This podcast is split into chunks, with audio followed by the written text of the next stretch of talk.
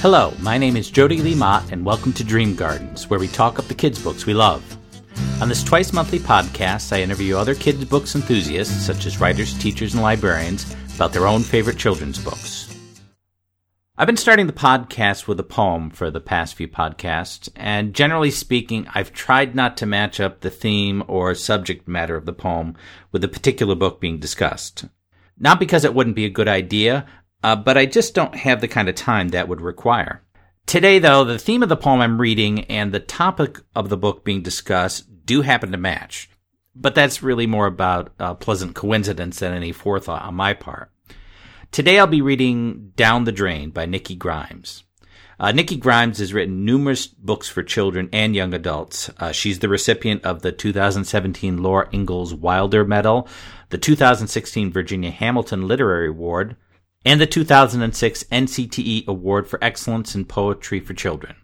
This particular poem is from the verse novella What is Goodbye, which was written in 2004. The novella features alternating poems from a brother and sister uh, who happen to be dealing with the death of a sibling.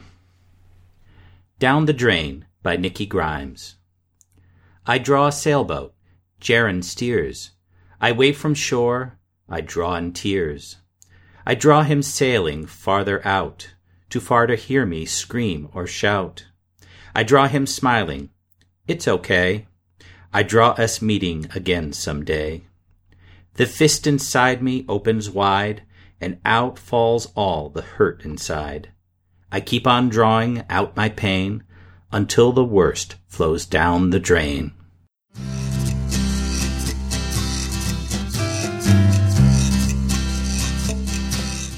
My guest today is Denise Vega, author of such books as Fact of Life Number 31, Click Here to Find Out How I Survived Seventh Grade, and her latest book, which is a picture book titled If Your Monster Won't Go to Bed. You can find Denise's website at www.denisevega.com. Thank you for joining me today, Denise. Thank you, Jody. I'm really excited to be here. I really appreciate uh, you getting in touch and us being able to have a little chat. Now, I mentioned your picture book uh, that just came out, If Your Monster Won't Go to Bed. Uh, can you tell us a little bit about that? You bet. It's uh, it's been a really fun read aloud book. It's one of the things that was kind of funny in my evolution as a writer is um, years ago I had done a book event with two other friends, and the book that I was reading from is one of my books called Grandmother Have the Angels Come, and it's kind of a serious take on aging even though it's a picture book. So when we, I did this event with the friends, I asked them if I could go last because one of them had a really funny, silly book. The other one had this incredible Scottish accent. And I said, I don't want to, I don't want to, I actually go first because I don't want to follow either one of them. So when I walked out of that event, which actually went very well, the kids were wonderful. I thought to myself, I really want to write a fun read aloud book. It took me a long time to get there, but if your monster won't go to bed is a is a result of that finally after all these years. So it's it's basically a, a little how to on uh, if you struggle with putting your monster to bed. These these are the steps to help you make that happen. And have people who have read the book gotten back to you about have they found it it worked pretty well with their own children? yes. Um, it's funny how the parents, when I do a story time, the parents are kind of chuckling and nodding along, and uh, the kids are wondering how they can use it. You know, I always ask the kids if they have a monster at home, and uh, sometimes we get to, oh, my dog can act like a monster, or my big brother can act like a monster, so we have fun with that. Now, I understand there's a lullabies as part of this book that you share with the kids when you do a school visit or uh, do a read aloud at the library. Can you talk a little bit about that?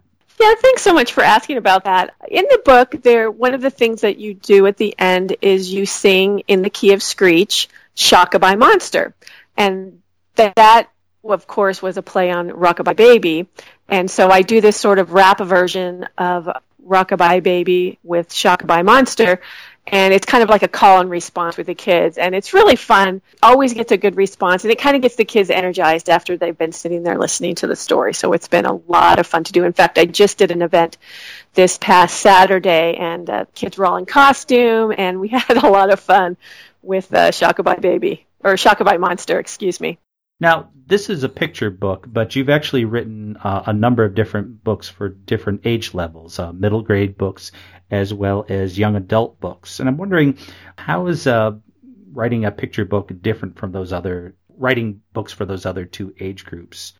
That's a great question. And I used to joke when I would when I taught my classes, my picture book classes, that it was easier for me to write an 80,000 word teen novel than an 800 word picture book. Mm. And of course, it obviously it's shorter. There are things about it that are quote easier, but the idea of trying to tell a story in a very limited amount of space has been one of the most exciting and challenging parts of writing for me. I really like that aspect. And there's some things that are the same. If you're writing a what I would call a narrative picture book, a basic story with a beginning, middle, and end, and a protagonist trying to reach a goal or solve a problem, the plot points are very they're the same whether it's a picture book or a novel so in that regard that's really great the planning of, of the story is very similar and the other thing i've found is if i've been working on picture books for a while and then i switch to working on one of my novels i find myself really aware of extra words, fat, where I'm going off on a tangent. Uh, so that writing those picture books and being concise really helps me with my novel writing. Because my understanding is that with a picture book, every single word counts and matters, and you have to be careful not to include even a single extra word. Yes, that is absolutely true. And, and theoretically, that should be true in novels. I, I think it was Elmore Leonard who said, I, I don't write the parts that people will skip, or something to that effect. And I think with novels, every word should count too, but you are absolutely right. When these picture books are so short and every word hopefully does double or triple duty for you as a writer. That's what I really try to do is make sure that each word counts and is doing as much as it can for the story. Now, the book you chose as one of your favorite kids' books is The Thing About Jellyfish by Ali Benjamin, and this was published in 2015 by Little Brown and Company. Uh, for readers who haven't had a chance to read this book yet, what can you tell them about it? One of the things I love about this book is it's incredibly literary, but also incredibly accessible. And it, it touches on so many themes, and I think different things that, that kids go through during this really tough time in middle school. And the idea of not being heard, feeling invisible, not understanding when a friend friendship changes, uh, not sure if, if something is wrong with you uh, communication. There's just so many things about it that are absolutely stunning in terms of, as a writer, I love it because the writing is absolutely gorgeous. It's beautifully written. The characters are all so well drawn and you, it's amazing. But I also think just on a story level, it's incredibly relatable to kids. Uh, I do think some of the science, which she is so involved in, might put some readers off, some young readers. But I I just found it an absolute delight to read. I was just I loved every word. and could you briefly summarize what the basic story of the book is?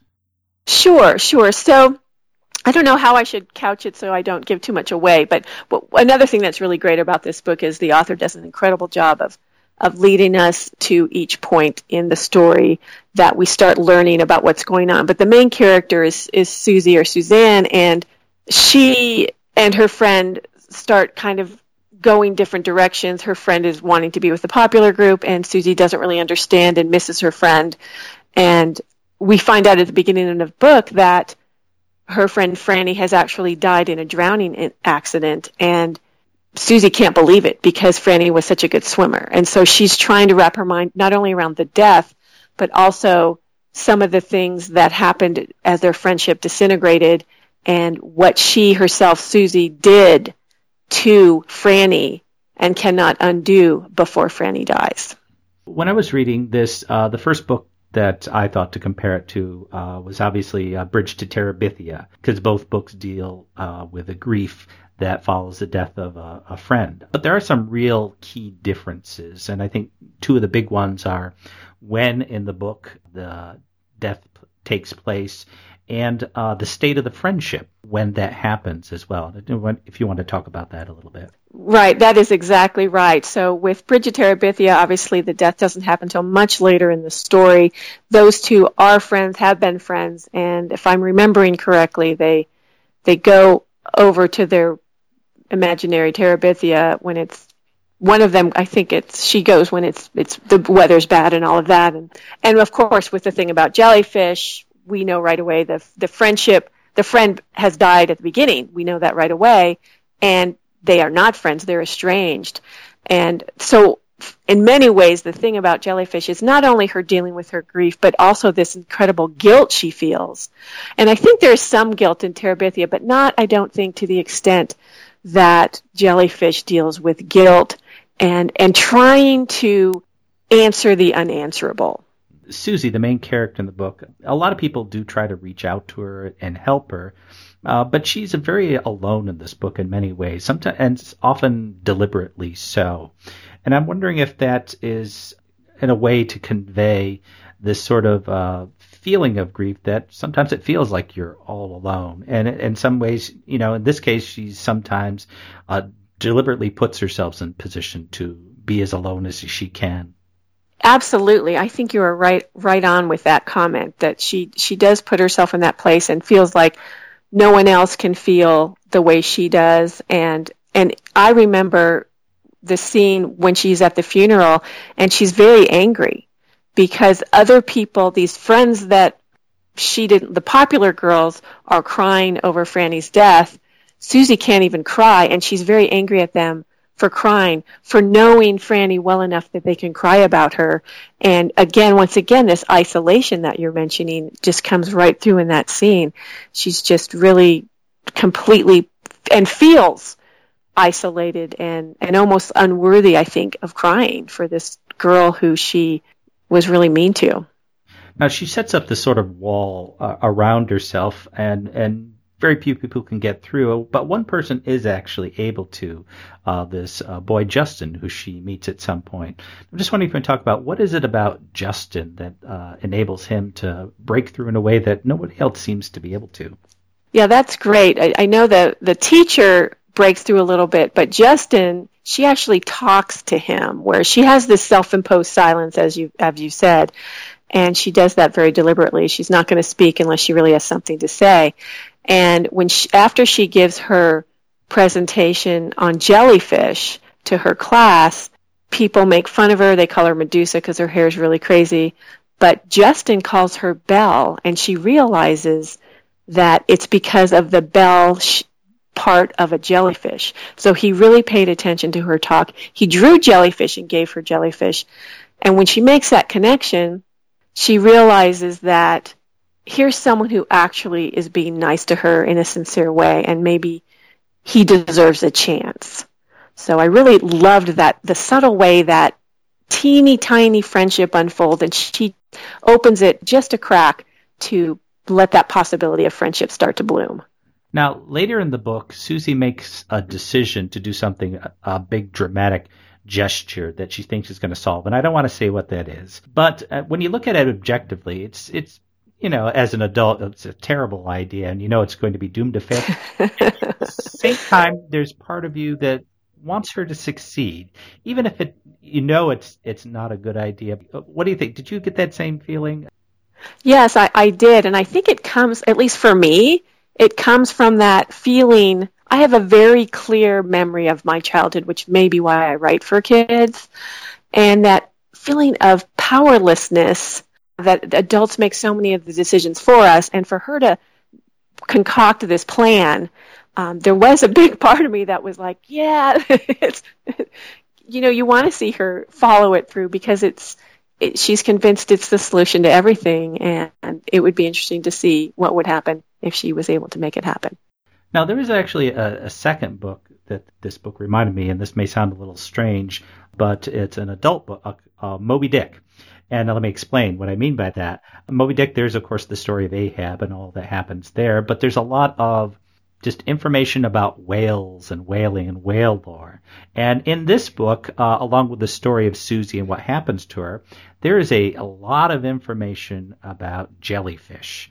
Uh, outside of a science book, I don't think you could learn more about jellyfish than you could. I'm wondering, did you feel you did you learn something interesting about jellyfish yourself in reading this? That's so funny that you say that because the first time I read the book, I immediately hopped on the internet whenever she would mention something. When she mentioned the the stinging, and I can't, of course, I can't remember the name of the uh, particular jellyfish, but this the the stinging one with uh, Jamie, the scientist that she starts to research about.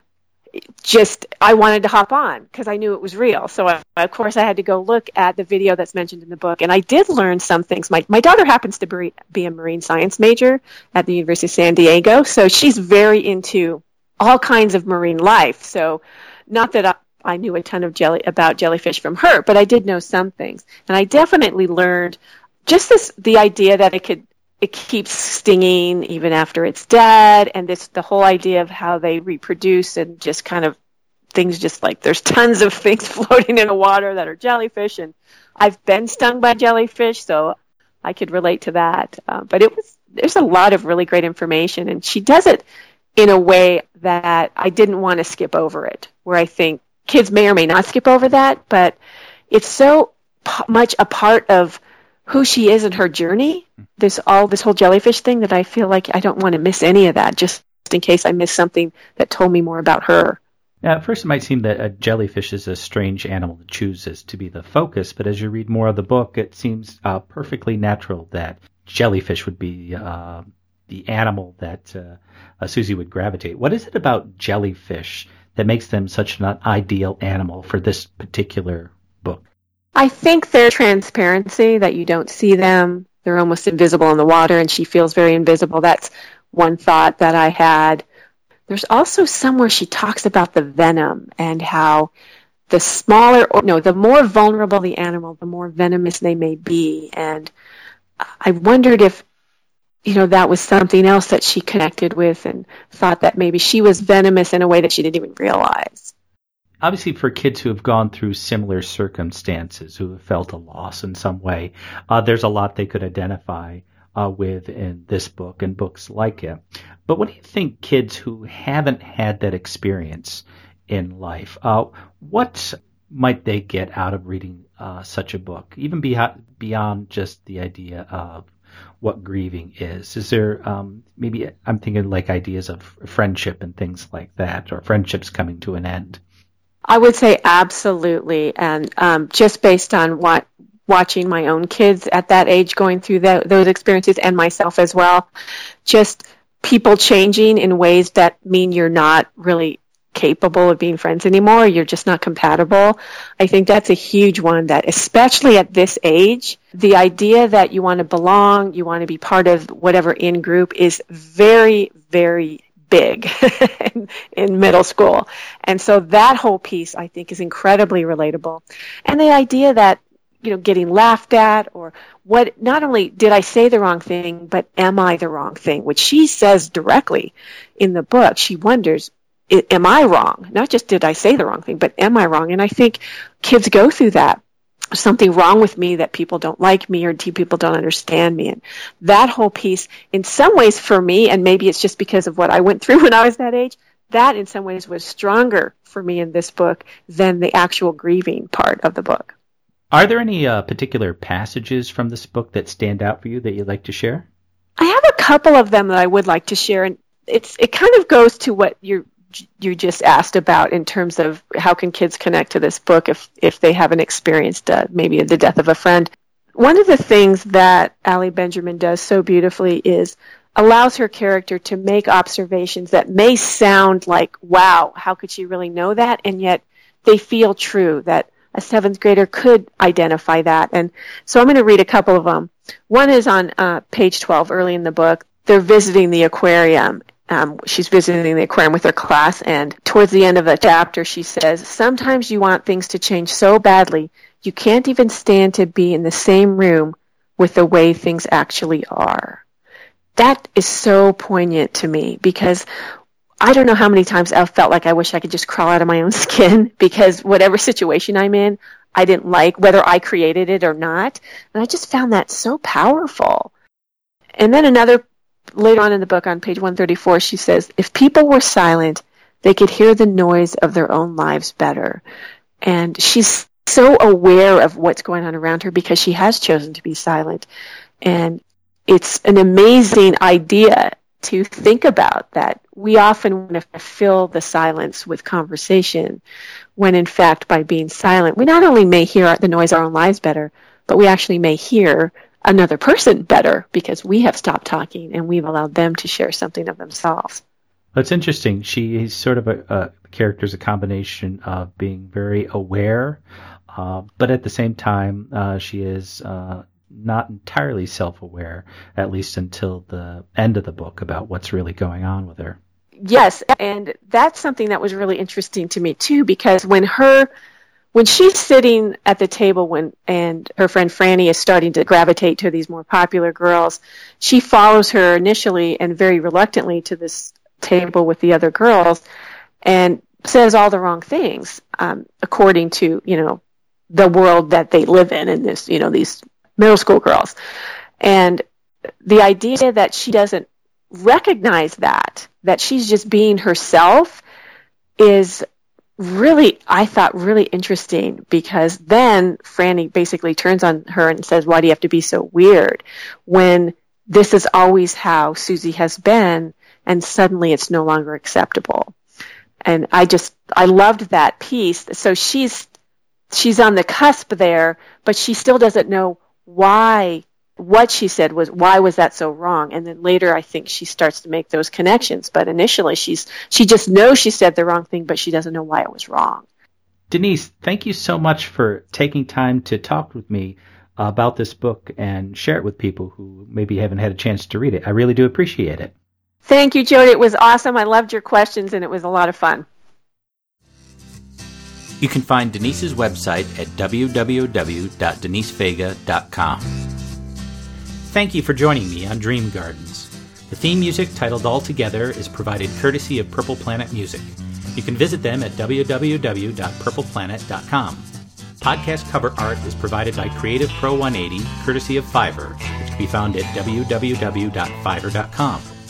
You can visit me at jleemott.com or follow me on Twitter at DreamGardensJLM. The Dream Gardens podcast is also available through iTunes, Stitcher, and Google Play. If you like what you hear, please comment, share, or subscribe. Until next time, keep dreaming, keep growing, and keep reading.